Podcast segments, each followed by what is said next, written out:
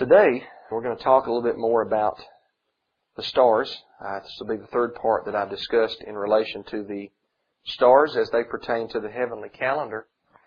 And if you've not heard any of the previous two messages, I've got one up on my website now, and I'll have the other one up on there really, really soon that I taught last Sabbath.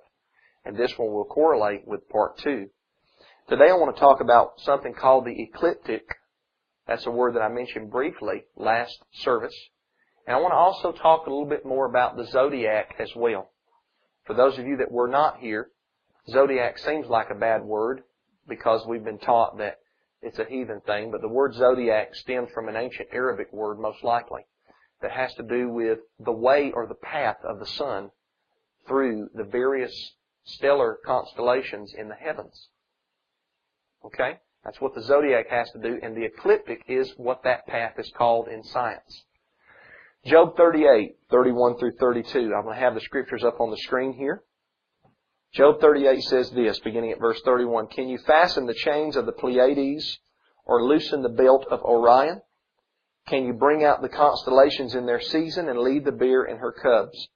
All of these here, the Pleiades, Orion, and the bear and her cubs, we discussed at great detail on Sabbath.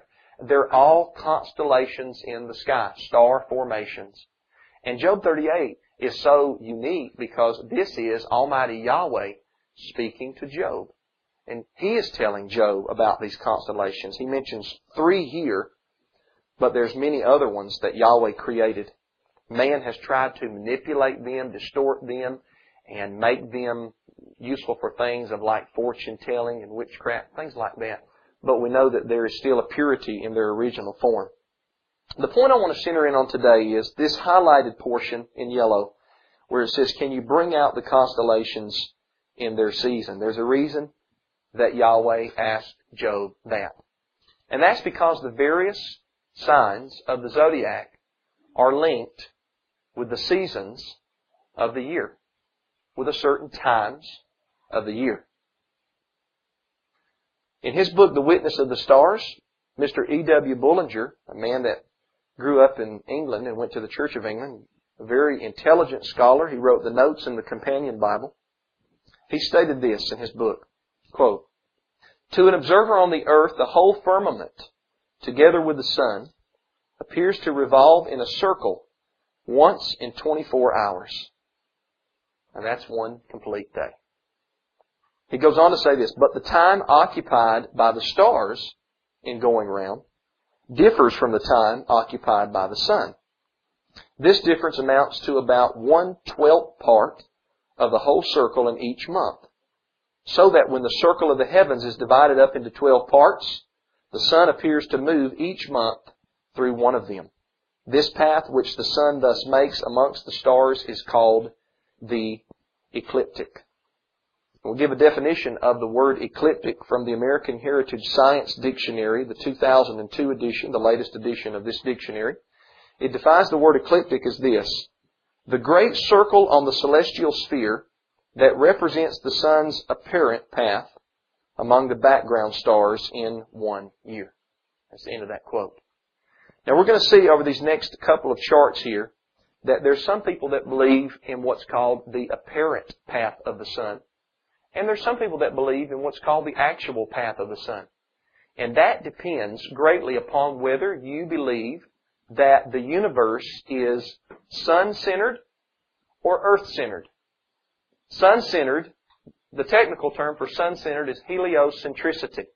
Okay? People that believe in what's called heliocentricity believe that the sun, helio being a Latin term for sun, is the center of the universe.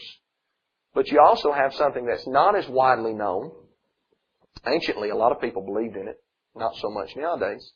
But it's called geocentricity. Geo being the Latin word for, for earth, and centricity obviously is center. So these people believe that the earth is the center of the universe. I would probably lean towards the geocentric model rather than the heliocentric model. Either way that you slice it though, the same things are happening in the heavens, depending on uh, no matter whether you think one body is moving or the other one is moving. So this next chart is going to show the heliocentric model, okay? What we have here, if you notice this, what we have, right in the middle, heliocentric, we have the sun. Okay? Then right here, the heliocentrists believe that the earth moves around here. Okay, moves around the sun and the sun is fixed. So therefore, every time the earth moves in its orbit, the sun appears like it's in a different location. That's why they call it the apparent motion of the sun when they're giving the definition for ecliptic. But if you'll notice right here, according to the heliocentric model, when the earth is at this point in its orbit, when you see the sun rise, the sun is going to rise in this particular constellation, or at least it did at the time of the Messiah in the first century AD. And this constellation is known by the name of Aries. Aries is the Latin word for ram.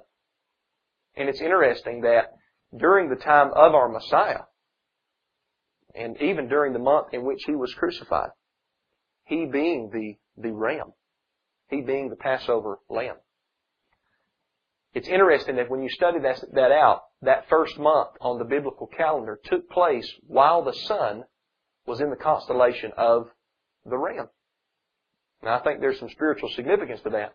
As the earth, according to this model, continues to move, it gets to point B, and then you see the sun rise in the constellation of Taurus, which is the Latin word for the bull. We talked about that in the last sermon. Each one of these constellations are about 30 degrees in length, roughly, approximately 30 days in length. And if we count them, there's 12 in all. And I think that there's a reason that Yahweh created or made 12 signs in the path of the sun. 12 signs of the zodiac. Now, the reason I use the heliocentric model first is because the geocentric model is going to be a little bit more difficult for me to try to explain. So I'm not going to try to explain it. but you can look it up on the internet and you'll find it fascinating. I do have a picture of it. This next is the geocentric model. This right in the middle is the earth as the center of the universe and it's fixed. Down here, if you see these colored squares or rectangles, that's representing the zodiac. And then these right here represent different planets. This right here is Solus, that's the path of the sun. So basically what it is, it's an earth-centered system. Alright? Ptolemy believed in geocentricity. Most scientists today believe in heliocentricity. That's another message for another time.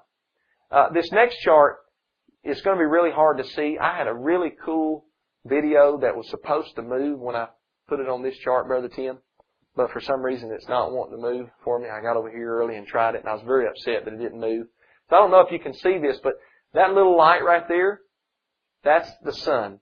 And this video was an actual, uh, I wouldn't say actual, but a, a remake of what the sun looks like when it goes along the ecliptic. And you see these constellations here. There's Gemini, the twins, Cancer, Leo, Virgo, Libra, autumnal equinox right there. what in the video it would show the sun moving along the ecliptic. It's a it's an awesome video, and I can email it to um, anyone that would like to see it. Basically, put what we have in these charts is we have either an apparent path of the sun or an actual path of the sun, ever how you want to define it. But we have the sun rising in different constellations throughout the year. And because there's 12 signs of the zodiac, or 12 constellations, 12 major constellations, and because they are approximately or a little bit over 30 days in length, we know that they fit right into the solar year. We know that on Yahweh's calendar we can term a lunar year of about 354 days and then a solar year of about 365 and one quarter days.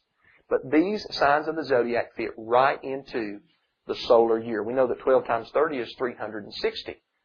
And they're a little bit over 30 days apiece in length. Alright? Now, let me quote a passage next that we all are very familiar with. Let me just remind you of it. Genesis 1, 14 through 16 it says, Then God said, Let there be lights in the expanse of the sky to separate the day from the night. They will serve as signs for festivals and for days and years. They will be lights in the expanse of the sky to provide light on the earth, and it was so. God made the two great lights, the greater light to have dominion over the day, and the lesser light to have dominion over the night. We know from Psalm 136 and Jeremiah 31 and the book of Amos that those two great lights are the sun and the moon. The sun has the dominion over the day, the moon the dominion over the night, and then a part that kind of gets put as a little appendage at the end sometimes, but I don't think it should. He says, as well as the stars. So the stars actually, with the moon, have dominion over the night. If you look at Psalm 136 and Jeremiah 31, that was in part one of this series of, of sermons. I just want to remind you of this passage because it says that the lights in the heavens serve as signs for festivals, or the King James says signs and seasons. Then it goes on to say days and years. And the Aramaic Targum of this text is even more specific. Basically put, what we have in the heavens is Yahweh's calendar. You know, and any, any calendar calculation or calendar computation that is not based upon Yahweh's calendar in the heavens is bogus. I mean, it really is. It's just, it really cannot be right. You know, the, the stuff that we've got going nowadays with the Gregorian calendar that we use for commercial purposes, so that when I'm talking with a customer about coming out to their house, I tell them I'll be out there on Tuesday. Because if I tell them I'm going to be out there on the month of Abib and the uh, second work day of the first week in that lunar month, you know, they're going to forget everything I just explained to them about their septic tank and, and, uh, wondering what in the world is this fella, you know, what kind of cult does he belong to? But this is what the Bible actually says. It's, it sometimes it's difficult to get people to believe what the Bible says. It's easy to get them to believe what the Bible doesn't say. You know, I can make my voice sound very dramatic and get your emotions stirred up and and tell you something that's not in the Bible and you know what? You're more apt to believe it. Or most people, I'm not saying you guys, but most people are more apt to believe it than if you just read Genesis 1, 14 through 16. You know? So this is an excellent text right here that teaches that the stars had to do with Yahweh's calendar. We're going to begin to see that tonight. I'm telling you, some of this stuff is, it blew my mind away. And I hope that it does yours as well in a good way. You know, not in a bad way. But I hope that you have some light bulbs turn on tonight up there. As I like to say, all the squirrels start running at the same pace. Genesis 37, 9 through 11. Listen to this. This is beautiful. It says, Then he, speaking of Joseph, had another dream and told it to his brothers. Look, he said, I had another dream, and this time the sun, the moon, and the eleven stars were bowing down to me. Now, how many remember his first dream was about the sheaves of, of wheat? Wasn't it wheat? And he saw all those sheaves that were tied, those bundles of wheat bowing down to him. Well, then he goes and he tells his brothers, look, I've had another dream, and this time it wasn't sheaves of wheat. This time it was the sun, S-U-N, the moon, M-O-O-N, and the eleven stars bowing down to me. And I think it's significant that he mentions eleven stars here. I think that it is. I don't think it's arbitrary. I don't think it's happenstance. I think it's significant. He told his father and brothers, but his father rebuked him what kind of dream is this that you have had? He said. Notice how his father interprets the dream. Who, who is Joseph's father? Jacob. Jacob Israel is Joseph's father. Righteous man, right? Used by Yahweh. The father of the tribes of Israel. Yahweh's chosen remnant of people here. Okay? Righteous man, Jacob Israel. He interprets this dream like this. He says, Are your mother and brothers and I going to bow down to, to the ground before you. His brothers were jealous of him, but his father kept the matter in mind. So even though his father rebuked him, he still kept the matter in mind. He still took heed to the dream or the dreams that Joseph was having. So Joseph saw the sun and the moon and not just any amount of stars, but eleven bow down to him. His father says, Are your mother and brothers and I going to bow down to you? In the book of Genesis, where we just read, chapter 1, verses 14 through 16, it says that the greater light has dominion over the day. That light is the sun, the S-U-N, sun. We know based upon the scriptural texts that the leader, the priest of the home, the one that is supposed to guide the home, set the example for his wife and children is who? The man, the husband. Right? He's supposed to rule his children and his wife well. In love and compassion and kindness and most importantly, by example. He's to be a good example. How does he expect his wife to serve Yahweh and his children if he's not doing it himself, right? So, I think that what Jacob Israel here meant was that the sun represented him. When he said, am I going to bow down to you? He interpreted when he saw that, when Joseph saw the sun bowing down, he interpreted that as himself. And then he said the moon, which is still a great light. Remember Yahweh made two great lights, didn't he?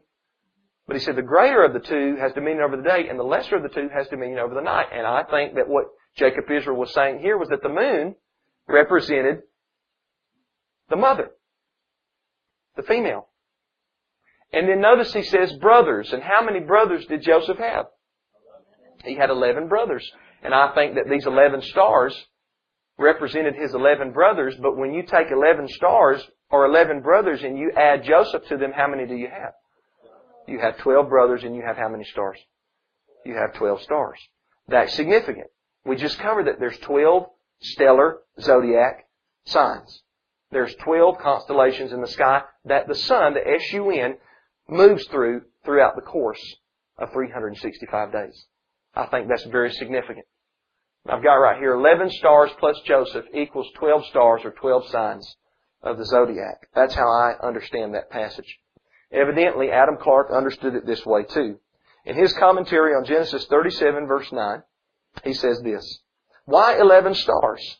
Was it merely to signify that his brothers might be represented by stars, or does he not rather there allude to the zodiac, the way or the path, his eleven brethren answering to eleven of the celestial signs, and himself to the twelfth? This is certainly not an unnatural thought, as it is very likely that the heavens were thus measured in the days of Joseph. For the zodiacal constellations have been distinguished among the eastern nations from time immemorial. And we learned in the last message that at least Flavius Josephus, a first century AD Judahite historian, believed that astronomy and geometry originated with the Sethites, the sons of Seth. The child that Yahweh gave Adam and Eve after Cain and Abel. So Adam Clarke, a commentator from the late 1800s, agreed with the interpretation that I gave on that scripture. It doesn't make it right, but that's some food for thought. I think that that's the best interpretation of Joseph's dream. The number 12 in scripture is very significant. Brother Tim mentioned this in one of his sermons when he talked about the Israelites and their history. For instance, in scripture we have 12 sons of Jacob, Israel, known as also the 12 tribes of Israel. We have 12 disciples in Scripture, right? 12 immediate disciples there of our Master and Savior. We have about 12 months in the year. Sometimes I would say that there are 13 months in the year, and there is a significance to the number 13 in the Bible too, but this message is not about the number 13. Most of the time we have 12 months in the year. 13 is not an unlucky number. You know, that's a bunch of heathenistic pagan superstition it's actually a biblical number and there's significance to it. Not only do you sometimes, I'm getting off on a rabbit trail here, but it's okay, right? We can hunt after that rabbit. We won't eat him when we catch him. Sometimes, sometimes you have 12 months in the year, but sometimes you have 13 months in the year, right? Did you know that you can number the tribes of Israel as 12, but did you know you can also number the tribes of Israel as 13? Joseph's two sons, Ephraim and Manasseh. Did you know that you can number the disciples as 12, but did you know that you can also number the disciples as 13? Paul, one born out of due season. See, there's a significance to also the 13 and not just the 12. People miss that sometimes. There's 12 stones in the breastplate of the high priest. The high priest in Israel, Aaron was the first one. He wore a breastplate when he ministered. And there were 12 stones in that breastplate. You know what they represented? The 12 tribes of Israel. And they also, I believe I'll show you, they represent the 12 signs of the zodiac. There were 12 slices of bread in the showbread, or the bread of the presence. The bread of the presence was a hot loaf that was put out on the Sabbath and also on the, on the new moons. At least we know in Exodus 40 it was first put out on the new moon for sure. But you know that that bread was made into 12 slices? And it actually, according to Philo, consisted of two rows apiece and six slices in each row. And there's a reason that Philo says it was like that. There were 12 gates, or there will be 12 gates in the New Jerusalem. And there will be 12 foundations of the New Jerusalem. And on those 12 foundations will be written the 12 names of the apostles of the Messiah. This is in the book of Revelation chapter 21. You can read about it. And then as we've seen, there's 12 signs of the zodiac. That's not a coincidence. It's not. Yahweh created those signs. And there's a reason why He created them to be 12 in number. Actually, I was watching a video put out by the History Channel about a week or so ago. And they said that there is a way to number the zodiac where you would actually have 13 signs. I find that very significant when we went over the number 13 too, but the majority of the time you have 12. I want to give you some quotes from Philo now. Philo was another Judahite historian. He was born before the time of the Messiah, but he lived during the time of the Messiah, and he also lived after the time of the Messiah. Philo was from the tribe of Levi, and he lived in a place called Alexandria, Egypt. That was where a lot of Judahites of the diaspora or the dispersion lived at that time. They used the Greek Septuagint Bible. That's the Greek Old Testament. Okay, that's the oldest complete Old Testament that we have in existence is the Greek Septuagint. Philo writes in his book Question and Answers on Exodus, page 125, he writes this.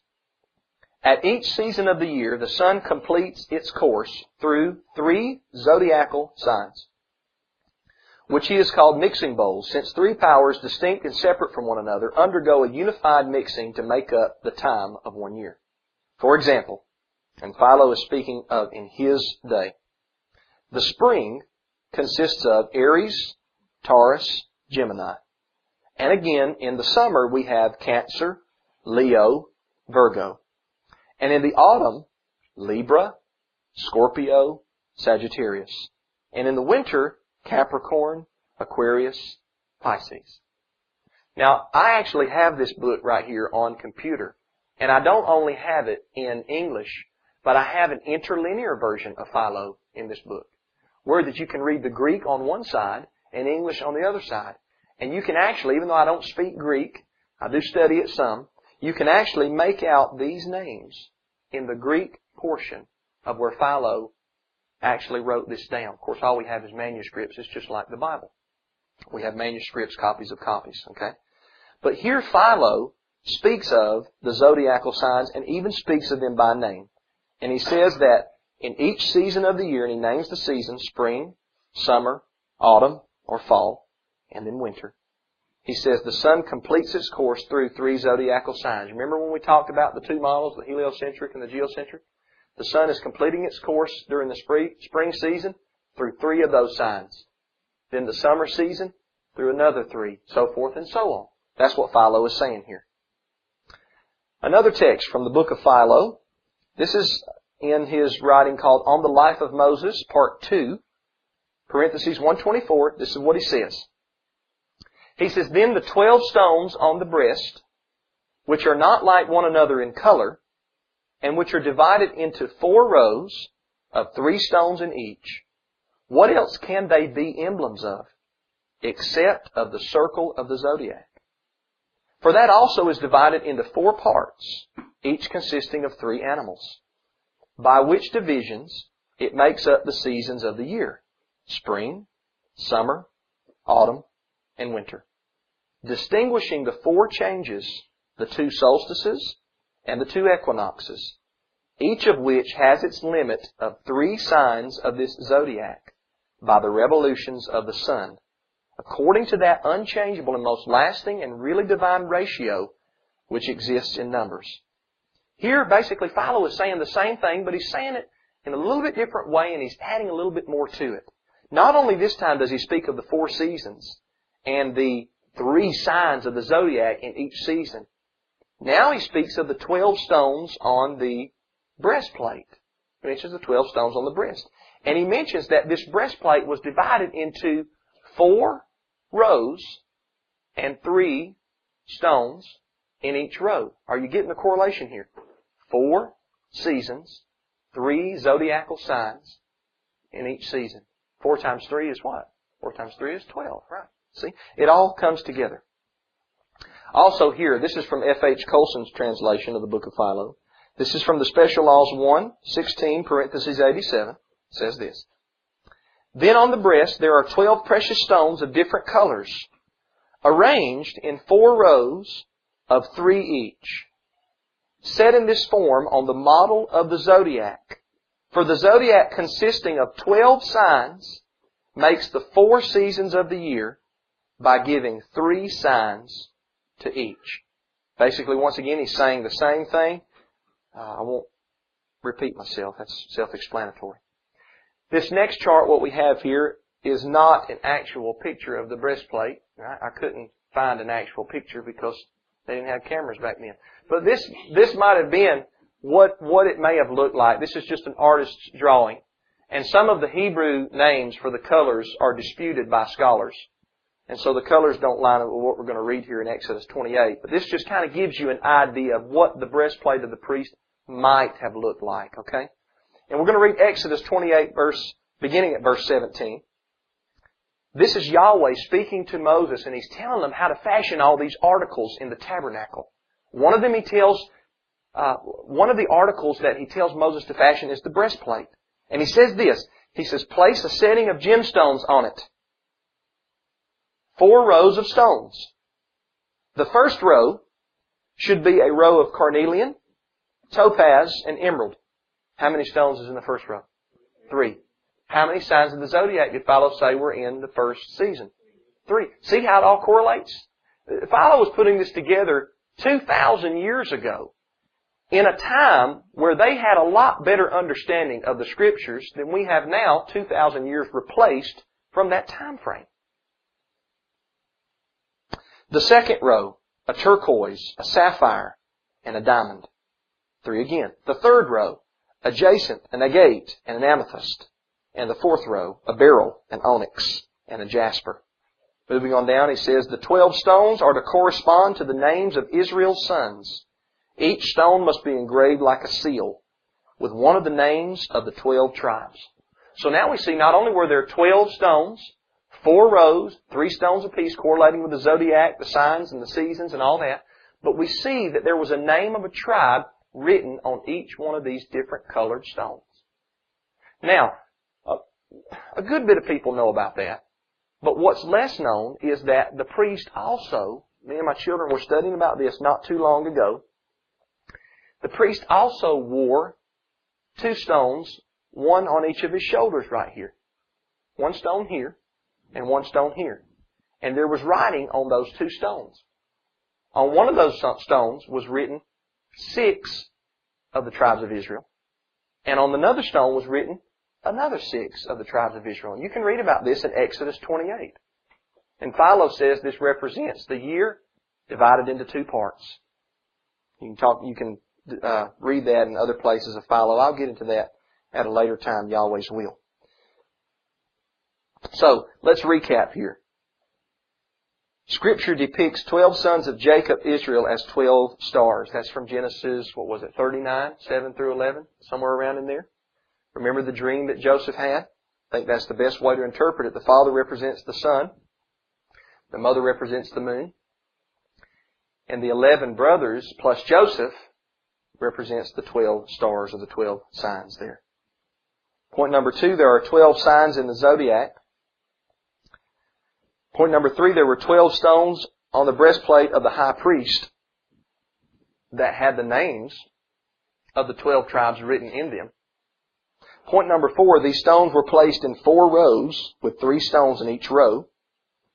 And point number five, Philo parallels this with four seasons of the year, 12 months, consisting of three zodiac signs in each season.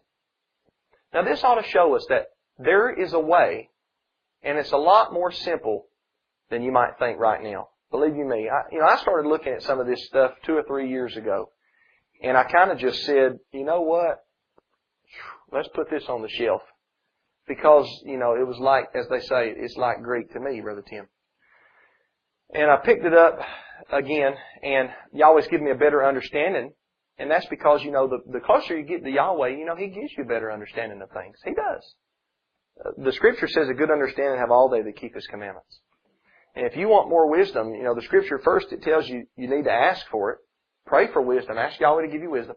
But another thing you need to do is draw closer to Him in those areas that you know to draw close in. Those things you know to do, do everything that you know to do. Yahweh will bless you in His time with the wisdom that He wants to give you. Alright? And this, this whole study about the zodiac and the stars and all that, it seems difficult. It seems, uh, when you get into it, it seems uh, hard to understand. And we know that some things in the scriptures are hard to understand, but they're not impossible to understand. We can understand them. There is a way that you can watch the sun's path through the sky when it sets, as night or as evening comes on. And you can look at the stars and you can tell, depending on where the sun set, you can tell what season and time of the year, the biblical year, that you're in by noticing what constellation the sun is at at that time. And it's actually very, very simple to do. It's not hard at all. I'll get to that at, at another time. So I want to close with this passage right here in Psalm 19, 1 through 2.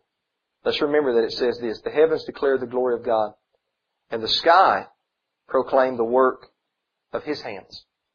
Day after day they pour out speech, and night after night they communicate knowledge. And hopefully after this message you've seen some of that knowledge that night after night Yahweh is communicating to us. You say, Brother Matthew, I've never heard a preacher talk about something like this. Well, you don't have to take my word for anything. Matter of fact, you shouldn't. You should go back and be a good Berean and study these things out yourself. But you know what? I told somebody the other day. They asked me a question about the Bible and I gave them a biblical answer. And it was probably different than the answer that they would get from any other preacher. But I said, I'm not your average preacher. And by Yahweh's grace and mercy, I don't want to ever be your average preacher, right? We want to stay true to Yahweh's Word at all costs, no matter where it takes us. And if that means that we have to study something called the zodiac and get it out of our minds that that's a curse word, because it's not, then so be it. So let it be. So I don't think I'll talk about this next week. We're going to move on to something else, but I do have more to say as it pertains to this subject at a later time. So let's stand and close in a word of prayer. Heavenly Father, I love you and I thank you and I praise you. You're wonderful. You're great. Father, I pray that that which is biblical that we have talked about tonight, the scriptural aspects of this message, I pray that you would ingrain them in the hearts and the minds of these people here today, including myself. Father Yahweh, sometimes it seems like we go through a sermon or a teaching and it seems like it's just a whirlwind, but then we go back and we hear it the second time, and the third, and the fourth, and then it begins to just get unfoggy.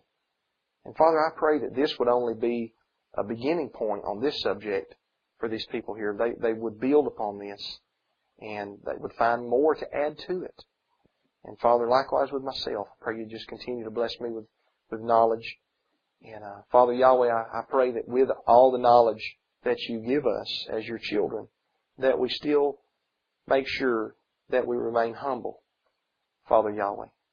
Because you said we're supposed to humble ourselves in your sight and let you lift us up in your time. So, Father Yahweh, I pray above all things, Father, that we would just be granted humility. And I remember that we are absolutely zero without you. So, uh, Yahweh, we thank you and we pray, pray to you, Father, through your Son, Yeshua. Amen.